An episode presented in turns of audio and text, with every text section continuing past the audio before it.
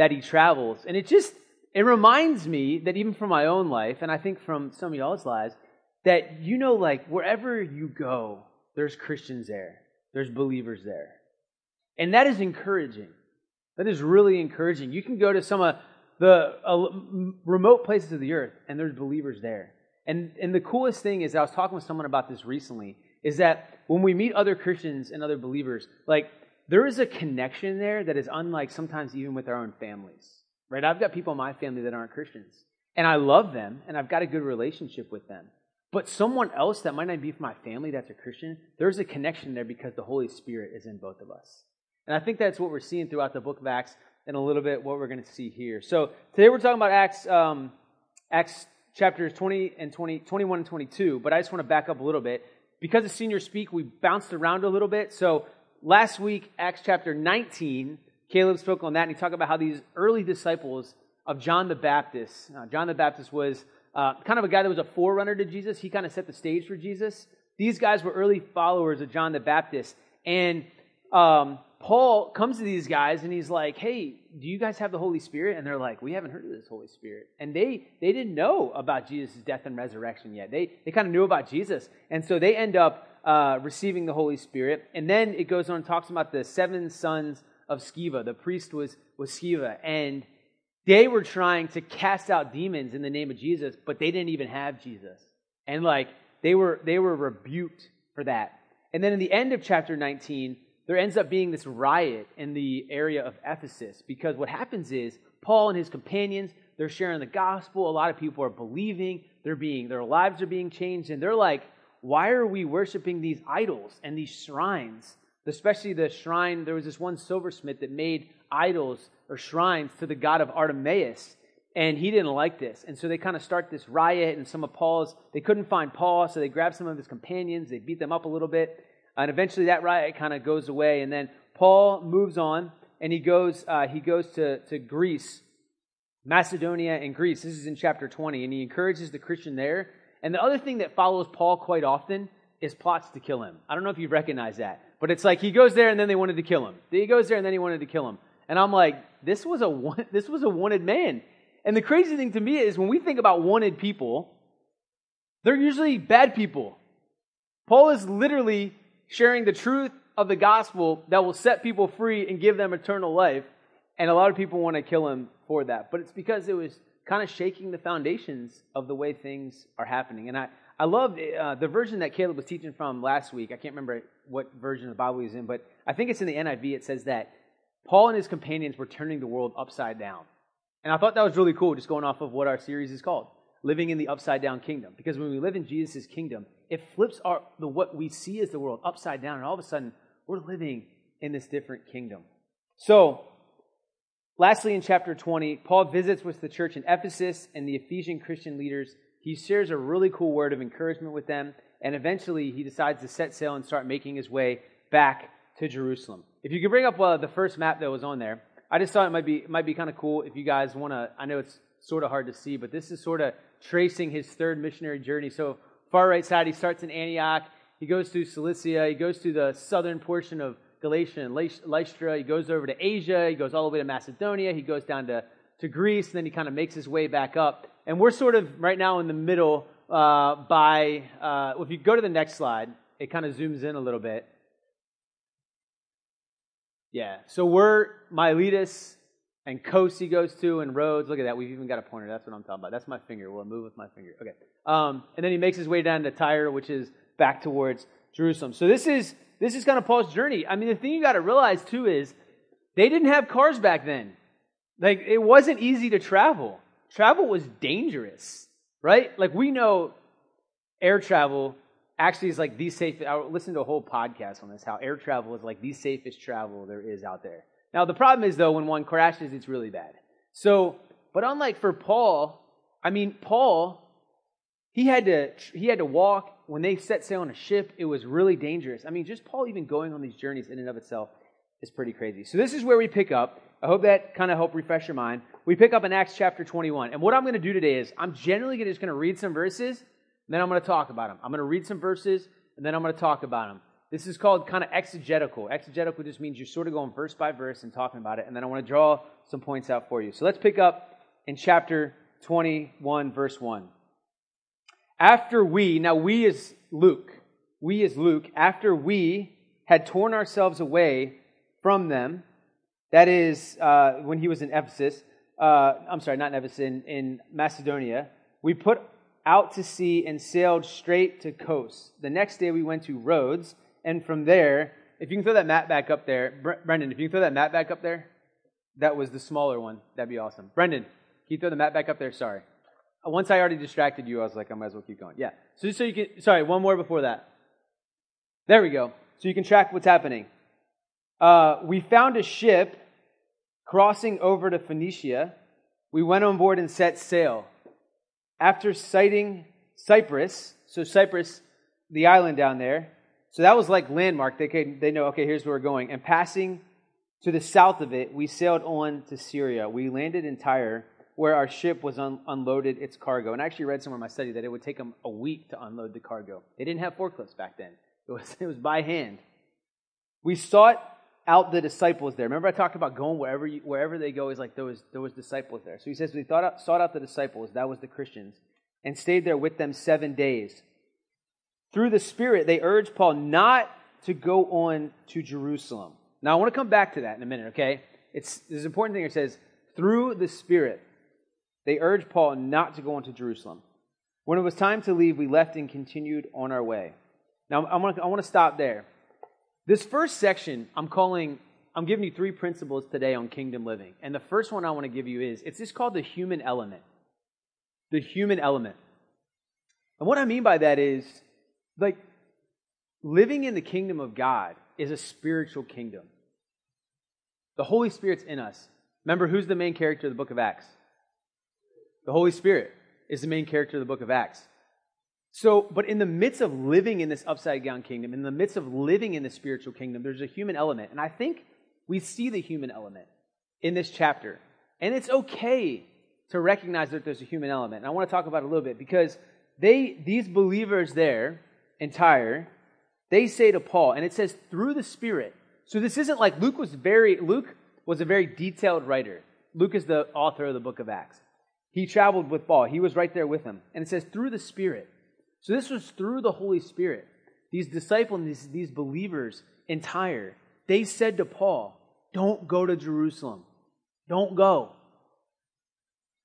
Why? Because they knew that it was there that there was a really good chance that he would be killed. You know, when he went to all these other places and they plotted to kill him, it was really dangerous there. But it would be even more dangerous in Jerusalem. And the reason that it would be more dangerous in Jerusalem is because the main people mostly that were after Paul were the Jews. Because they're like, you're saying you're drawing people away from the Jewish faith here, and you are taking them over to this Christianity, and they didn't like it.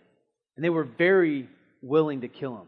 And so the believers here in Tyre, they're like, don't go to Jerusalem. But it's interesting because it says they said it in the Spirit. So this isn't like their own thinking. This is like the Spirit spoke to them and said, Don't go. But Paul, on the other hand, is like, No, I want to go. And so there seems to be this difference between just telling someone something when it's our own ideas and it being said through the Spirit. And somehow Luke knew this was through the Spirit. And so, picking back up in verse 5, it says, When it was time to leave, we left and continued on our way, all of them, including wives and children accompanied us out of the city, and there on the beach we knelt to pray. After saying goodbye to each other, we went aboard the ship and they returned home.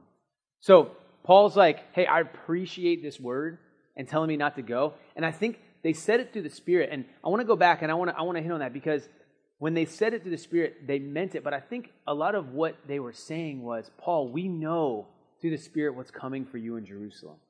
And it's most likely death. And we love you and we care for you, and we don't want to see that happen to you. But Paul's like, but no, God has called me to go to Jerusalem, and so I am going to do that. You know, if I think about this sort of in my own life, my wife and I, uh, we were we were foster parents for like three, four, five, five years. Our son's adopted through foster care. Um, we've had other foster children in our home.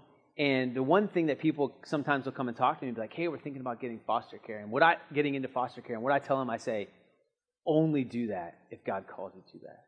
Because it's really hard. It's really, really hard. And only do that if God calls you to it. And I think that's in the same way that those, through the Spirit, what they were saying to Paul was they were saying, Paul, only go if God's calling you. Like in our love and our care for you, we don't want you to go. We know what's going to happen there. We know how hard it's going to be. Only go if you're called to it. The Spirit was not giving contradictory messages. The believers knew the dangers awaiting Paul. And in their compassionate humanity, they did not want to see Paul be hurt. So, so Paul ends up going, he ends up leaving, and I just I love the scene where it says that they gathered his families together, right? There's something just about the unity. Caleb talked last week about the unity of the Spirit. There's something about that unity. If you've ever gone on a mission trip and you go to another country and you spend some time with other believers in another country, when you go to leave, there's like this leaving that's like, man, there's a part of me that's leaving. Like I gave a part of myself there, and there's this unity of the Spirit. And, and I can only tell you if you haven't done it, I, I pray that one day you'll be able to experience that kind of feeling. It's when you go and you minister and you serve, and there's that unity, there's that tightness there. This is, this is the human element of, of being on mission for God, of living in the upside down world. We build some of these awesome relationships, and sometimes they end up, we depart and we, we kind of leave a part of ourselves there because we love them so much. But Paul leaves, he leaves and he, and he goes on, and it says they went aboard a ship and the other people returned home. And now we continue in verse 7. We continued our voyage voyage from Tyre and landed at Ptolemais, and we were greet- and we greeted the brothers and sisters and stayed with them for a day. So again, finds the brothers and sisters in Christ there. I think that should be a good example for us wherever we go. Let's look for believers there. Leaving the next day, we reached Caesarea and stayed at the house of Philip, the evangelist, one of the seven. Oh, this is just an interesting note. If you remember back in the book of Acts, when the early, uh, the early Christian leaders are kind of like, hey, we need to, uh, we need to have some other people that are sort of willing to do kind of the service acts, take care of the widows, and, and do some of the, the task of the ministry so that the other leaders can be dedicated to the word. And this is where the deacons come from. Well, this guy, Philip, he was one of the seven that was chosen. I think it's just cool to see kind of the story of Acts going through here. And then it says, this was Philip, and it said he had four unmarried daughters who prophesied. So, so Philip had these, uh, these four daughters. It says when they were unmarried, it means that they were virgins, and they were ones that prophesied. And there's other uh, parts in the book of Acts where it talks about, First Corinthians talks about women that were prophesying in the church. And uh, I, don't, I don't really want to spend that much time on this. I just think it's interesting that Luke just sort of makes this comment like, yeah, he had four unmarried daughters who prophesied. Um, I know in the some of you may or may not keep up with this, but in the Southern Baptist Convention, which is uh, the um, the Southern Baptist, it's like the big convention. Uh, uh, it's a denomination within the Christian world, and they had a big split within the Southern Baptist Convention because some churches wanted to say that women could be pastors. RBC has a stance that women are not called to have the role of pastor within the church. And I think it's interesting that some people can say, "Oh, you know, Christians are, they don't want women to, to have any role. They don't want women to do anything. Man, I think the women, you ladies in our student ministry and women in our church play a huge role. Biblically, I don't think they're called to the role of pastor in that term, but women play such a huge role. And I think it's so cool that in the early Christian world, that would have been so countercultural for these women that were prophesying. In, the, in, that, in that culture, in that time of day, women had no rights, very little rights. And I think Luke is going, look, this, this life, this Christian life, is open for everybody to live. I just I thought that was a cool note, even in the midst of things that are happening inside the Christian world. And I, I just want to say to you, ladies, I think you play an important role, super important, role within our student ministry. Um, so it says uh, continuing in verse 10, after we had been there for a number of days, a prophet named Agabus came down from Judea. I've never heard anyone name their kid Agabus. But, anyways, coming over to us, he took Paul's belt, tied his own hands and feet with it, and said, The Holy Spirit says, In this way, the Jewish leaders in Jerusalem will bind the owner of this belt and will hand him over to the Gentiles. When we heard this, we and the people there pleaded with Paul. So again, they plead with Paul not to go to Jerusalem. So this, oftentimes when prophets would come, they would, uh, they would also, they had this prophecy that was from the Lord and they were supposed to deliver it. But they also would visually show what was going to happen. So he comes down and he like literally shows like, this is what's going to actually happen to you, Paul. So again, they pleaded with Paul not to go to Jerusalem. And then in verse 13, then Paul answered, Why are you weeping and breaking my heart? I am ready not only to be bound, but also to die in Jerusalem for the name of the Lord Jesus. When he would not be dissuaded, we gave up and said, The Lord's will be done. So, this human element, you've got this prophecy coming and saying, Paul, this is what's going to happen to you. You've got the believers around and being like, Paul, we don't want to see you go. But at the same time, Paul is like, How can I not go? God has called me to this. And so we've got this wrestling of human things that are happening, these human emotions, this human element. You know, as Christians, we're going to wrestle with these things throughout our journey. Parents are going to wrestle with God calling their kids to go do the things that He calls them to do, and them being like, I don't really want you to do that. That seems scary. That seems hard. Parents are going to wrestle with that. You know, there's parents uh, or other people are going to wrestle, wrestle with things like money. When you're called to like give your money to a certain thing, and people are going to be like, You're crazy. Why are you doing that? And they're good meaning people. And you're, God calls you to maybe go on a mission trip. And you're like, I don't know. And other people around you are like, I don't know if that's that's maybe the wisest thing to do. It's not like you're sinning, and then, but you know that God's calling you to it. And we see this human element within the book of Acts. And this is why I love God's word, because it doesn't shy away from the things that happen in real life this human element of wrestling with these things. It means we'll have people will have different opinions and yet the same spirit. And guess what? We're meant to sharpen each other. And sometimes when, when you're like, I think God's calling me to go do this thing, you should go to other believers in your life and say, What do you think? You think this is you think this is wise? You think this is what God's calling me to? And sometimes they might give you a different opinion and they'll help sharpen that. Maybe someone else gives you this opinion and you're going to people that you trust and you're seeking the Lord out. And this is what we see in the book of Acts. Ultimately, what it all comes down to is you being led by the Holy Spirit. But how can you be led by the Holy Spirit if you're not listening to the Spirit? It would be impossible to be led by the Holy Spirit if you're not listening to the Holy Spirit. That's my challenge to you guys. That's my challenge to myself. It's my challenge to us leaders. Are we not close enough with Jesus that we check all the boxes off, but are we walking with Him in a way that we can actually hear the Holy Spirit? That if He called us to something that seemed kind of crazy, we'd be like, no, that's actually the Spirit. That really is. They, what it ultimately came down to is those believers spoke by the Spirit. I think they were letting Paul know what you're going into is dangerous, and we love you and we care for you. And Paul is saying, and yes, I am called to go there. It is a supernatural leading as the Holy Spirit leads us. So we're going to take a little minute and we're going to go to our tables and talk about this these two questions. Why did the different Christians not want Paul to go to Jerusalem? And why doesn't Paul want to heed their advice? So take about four minutes to do that. All right, thank you. All right. Um, we're going to jump into verse 15. It says, After this, we start, started on our way to Jerusalem some of the disciples from Caesarea accompanied us and brought us to the home of Mnason, uh, where we were to stay. He was a man from Cyprus and one of the early disciples. So there's a couple cool things to think about here, just from these simple verses. One uh, is that Paul brings around him multiple different kinds of people. He has some that were Jewish that had given their life to Christ. He had some that were Gentiles that had given their life to Christ because he knows he's going to encounter all kinds of different people. So he's like, I want to have a lot of different people around me to be able to minister to all the people that we come to. So then in verse 17 it says, When we arrived at Jerusalem, so they're in Tyre, they go south into Jerusalem. Jerusalem, if you remember, is like the center, still is the center of the Jewish world, of the Jewish faith. So he goes to Jerusalem, but it's also kind of the center of the Christian world. How many of you ever been to Israel?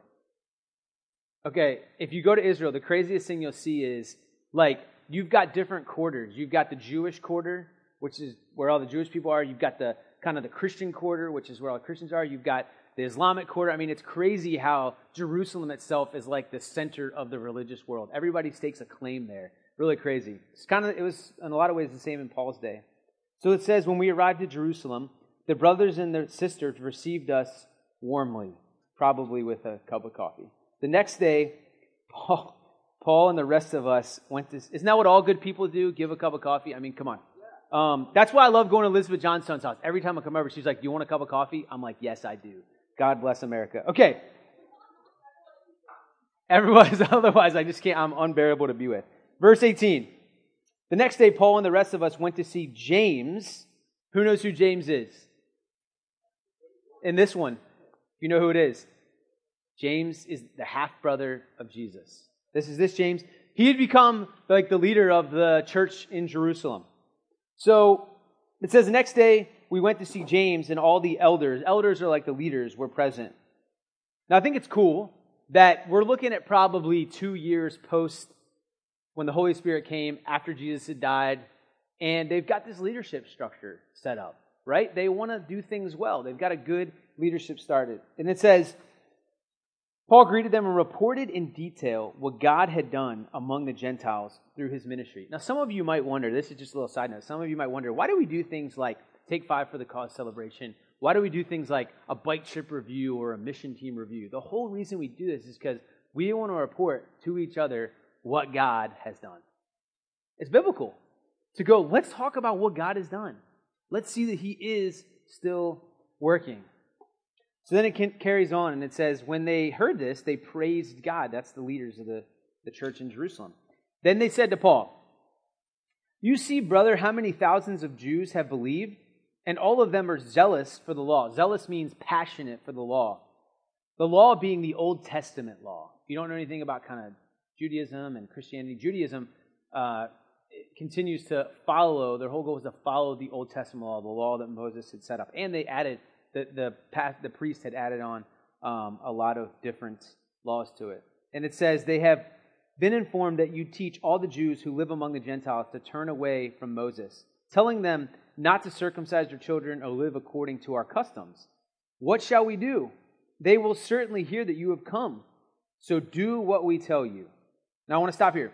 So what had happened is Paul, you don't know the life of Paul, Paul was, was Jewish by culture and by faith he was the one, he says in some of his other letters, he was like the most zealous of them all. He persecuted Christians. He was a Pharisee, top religious leader. He's going to get into a little bit more when he shares his testimony. Top religious leader. He persecuted them.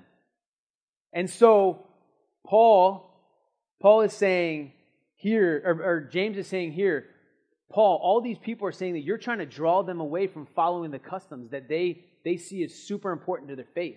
And this is the Christians, the Christians that had given their life to, to Christ. He's saying you're trying to pull them, trying to pull them away. So this is so James is like the leader here, and he's saying, Man, I, I see some of the I see some of the tension here. So carrying on, this is what James said. What shall we do? They will certainly hear that you have come. So do what we tell you. There are four men with us who have made a vow.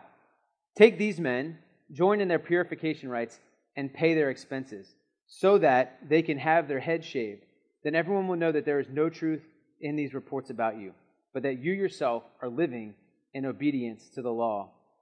As for the Gentile believers, we have written to them our decision that they should abstain from food sacrificed to idols, from blood, from the meat of strangled animals, and from sexual immorality. Then it says, The next day Paul took the men and purified himself along with them. Then he went to the temple to give notice of the date when the days of purification would end and the offering would be made for each of them. So this seems kind of weird to us, okay?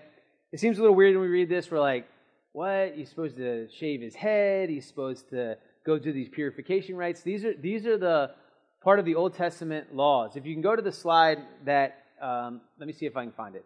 See if the clicker works. There he goes. Numbers six, five through six. This was back in the Old Testament. This is one of the laws that has to do with this purification rite. It says, all these days. This is the Nazarite vow. All the days of his vow of separation, no razor shall touch his head until the time is completed for which he separates himself to the Lord. He shall be holy. He shall let the locks of his hair head grow long all the days that he separates himself to the Lord. He shall not go near a dead body. Um, I think Nation Cho had a Nazarite vow. He just shaved his head recently. I guess he's done with it. Um, sorry, couldn't, couldn't help it. Um, but so the whole goal is the reason they're doing this is James is like Paul. Here's what they knew. They knew Paul was kind of hard headed. Paul liked to do things the way that he did them. And so they're saying to him, He's saying, Paul, will you do this so that the people, the Christians, the Jewish Christians that are here, will you do this so that they will actually listen to you? We see God working through you. We see these many Gentiles coming to Jesus through your work. And so, Lord, and so they're asking him, well, would he do this? And you know, the the uh, I'll go to the next slide. The principle number two is can you switch to the next slide? I don't know why my clicker won't work. Uh, the principle here is all things to all people. I'm sorry, not to the table chair. All things to all people to win some. All things to all people to win some. That's what Paul does. Paul says he goes, he does the vow, he does the purification rite, he does the things that he needs to do so that the people would see outwardly, okay, Paul isn't really against all these Old Testament laws. All things to all people to win some. Paul's like, I am willing to do this. Now, Paul had all kinds of reasons to say, I don't want to do this. I don't need to do this. I used to follow this. This does nothing for salvation. Paul had so many reasons to not do it, and Paul says, I will humble myself to be all things to all people so that some may come to know him. Paul, Paul is not encouraging Jews to abandon their traditions, their culture identity, or their religious identity. Paul's decision was based on cultural Jewish customs, not salvation or sanctification. I need you got to that's really important. Paul wasn't saying, "Okay, I'm going to change what I say about what it means to have eternal life and salvation, or I'm going to change what it means to be sanctified." Paul wasn't saying that. I think sometimes where it's hard for us is we're like, "Oh, like what if I go do this thing that that, some, that some, someone else wants will if it has to do with a different way to salvation or a different way to be made more like Jesus, but Paul wasn't doing it for those reasons. Paul was doing it to look, okay, outwardly, all kind of look like this. Let me give you a couple examples that you might sound think is kind of stupid, but uh, it might help you understand. So, growing up, especially growing up, I loved wearing hats. I always wore a hat. I always had a hat on. And in my head, I was like, why can't I wear a hat to church? I was like, who cares? God doesn't care if I have a hat on my head or not. And I grew up in a little more maybe conservative church, and my, my parents had some people in the church come to him and say, you know, Lee really shouldn't be wearing a hat when he goes to church. And honestly, my parents were kind of like, we really don't care. But they were like, you know what? You should be all things to all people so that some will know Christ. So that this isn't a stumbling block to them. We're asking you not to wear a hat. And I was like, okay, I cannot wear a hat. I know that sounds really simple, but it had, it, that had nothing to do with my salvation. It had nothing to do with my sanctification. It wasn't going to necessarily make me more like Jesus, but it's more about me humbling myself so that it wasn't a stumbling block to other people. And that's what Paul did. I'll give you another more controversial example, okay? Why not go controversial? Uh, when I was a freshman in college, I was like, I'm going to do the freshman in college thing. I'm going to get a tattoo.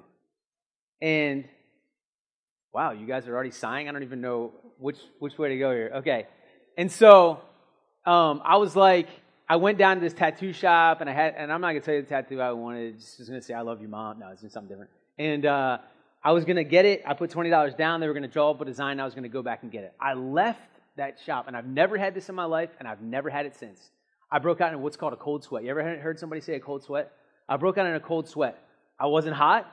I was actually cold, but I was sweating. I felt like God said to me, Lee, you should not get a tattoo. This is not what I have for you. I don't want it to be a stumbling block to people. Now, I have no problem with tattoos. I love tattoos. I personally don't think there's anything unbiblical about them. For some people, that is actually, God will use that to draw others to them. For my example, God said no. The Spirit said no, to not be a stumbling block. Paul's actions are social, showing respect for the Israelite culture, not putting on undue barriers. So, you know what? When we think about the different places that we go, the way that we dress, the things that we eat, the way we talk, what we watch, when we go around different people of different faith, the things that we decide not to eat, the things we decide not to talk about, are so that we can be all things to all people to win some. This isn't a license to sin. This isn't a license to go, I'm going to do whatever I want. This is just saying, Paul gave us an example to say, I will be all things to all people to win some to Christ. So I'm going to turn you over to tables for just like two minutes. There's just some short questions, and uh, there are these questions. What was Paul's motivation for choosing to be a part of the Jewish purification custom?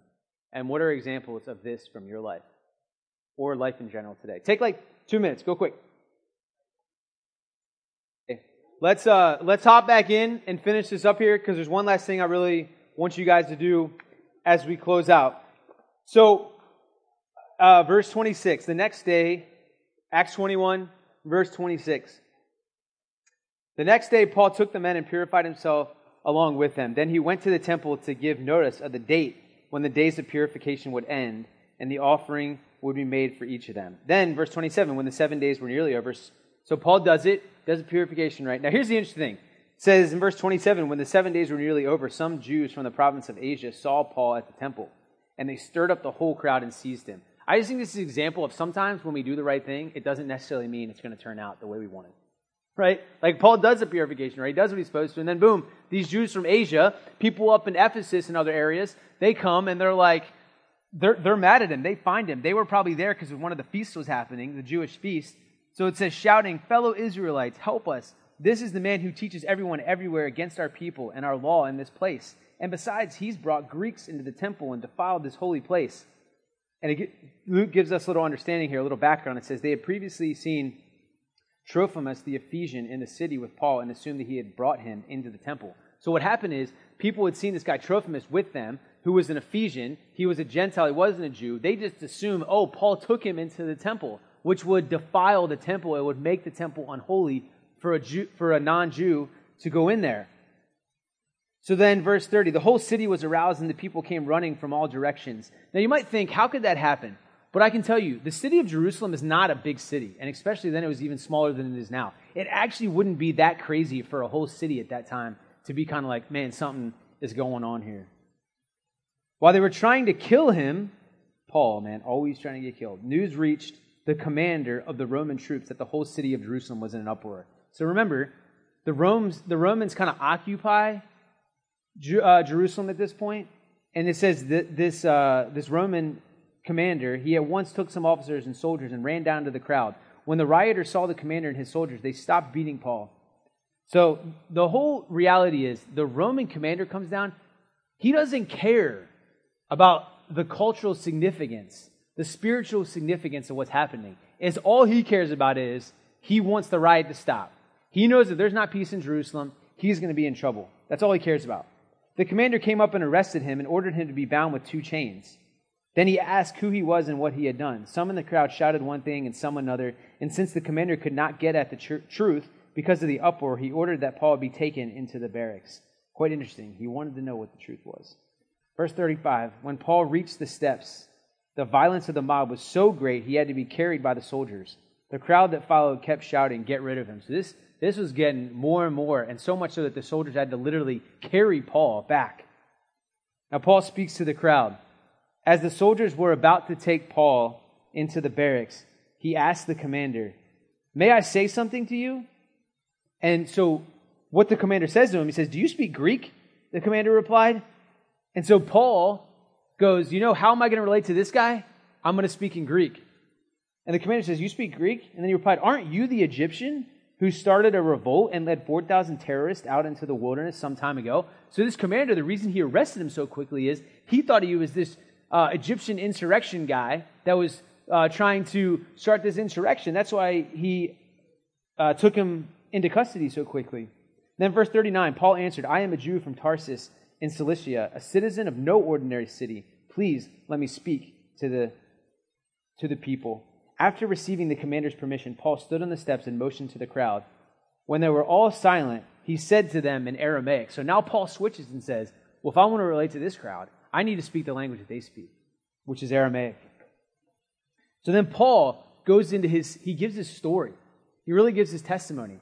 I laid out some points if you, if you want to write them down. Let's, let's jump into it and see how Paul shared his story. He starts out with his life, or he starts out by first connecting with the audience. He says, Then Paul said, I am a Jew. He's connecting with him. I'm a Jew just like you, born in Tarsus of Cilicia but brought up in this city. So Paul's like, I'm a Jew by birth. I was brought up in this city that's far further away from here, but guess what? I was brought up in Jerusalem. So the people there are going to go, oh, like, we want to kind of listen to this guy now. He's from this area. You know, it'd be like you being from another country and you live here now, and someone from the other country came over and said, oh, I'm from there. You'd be like, we have this connection already. You get me because you know where I'm from.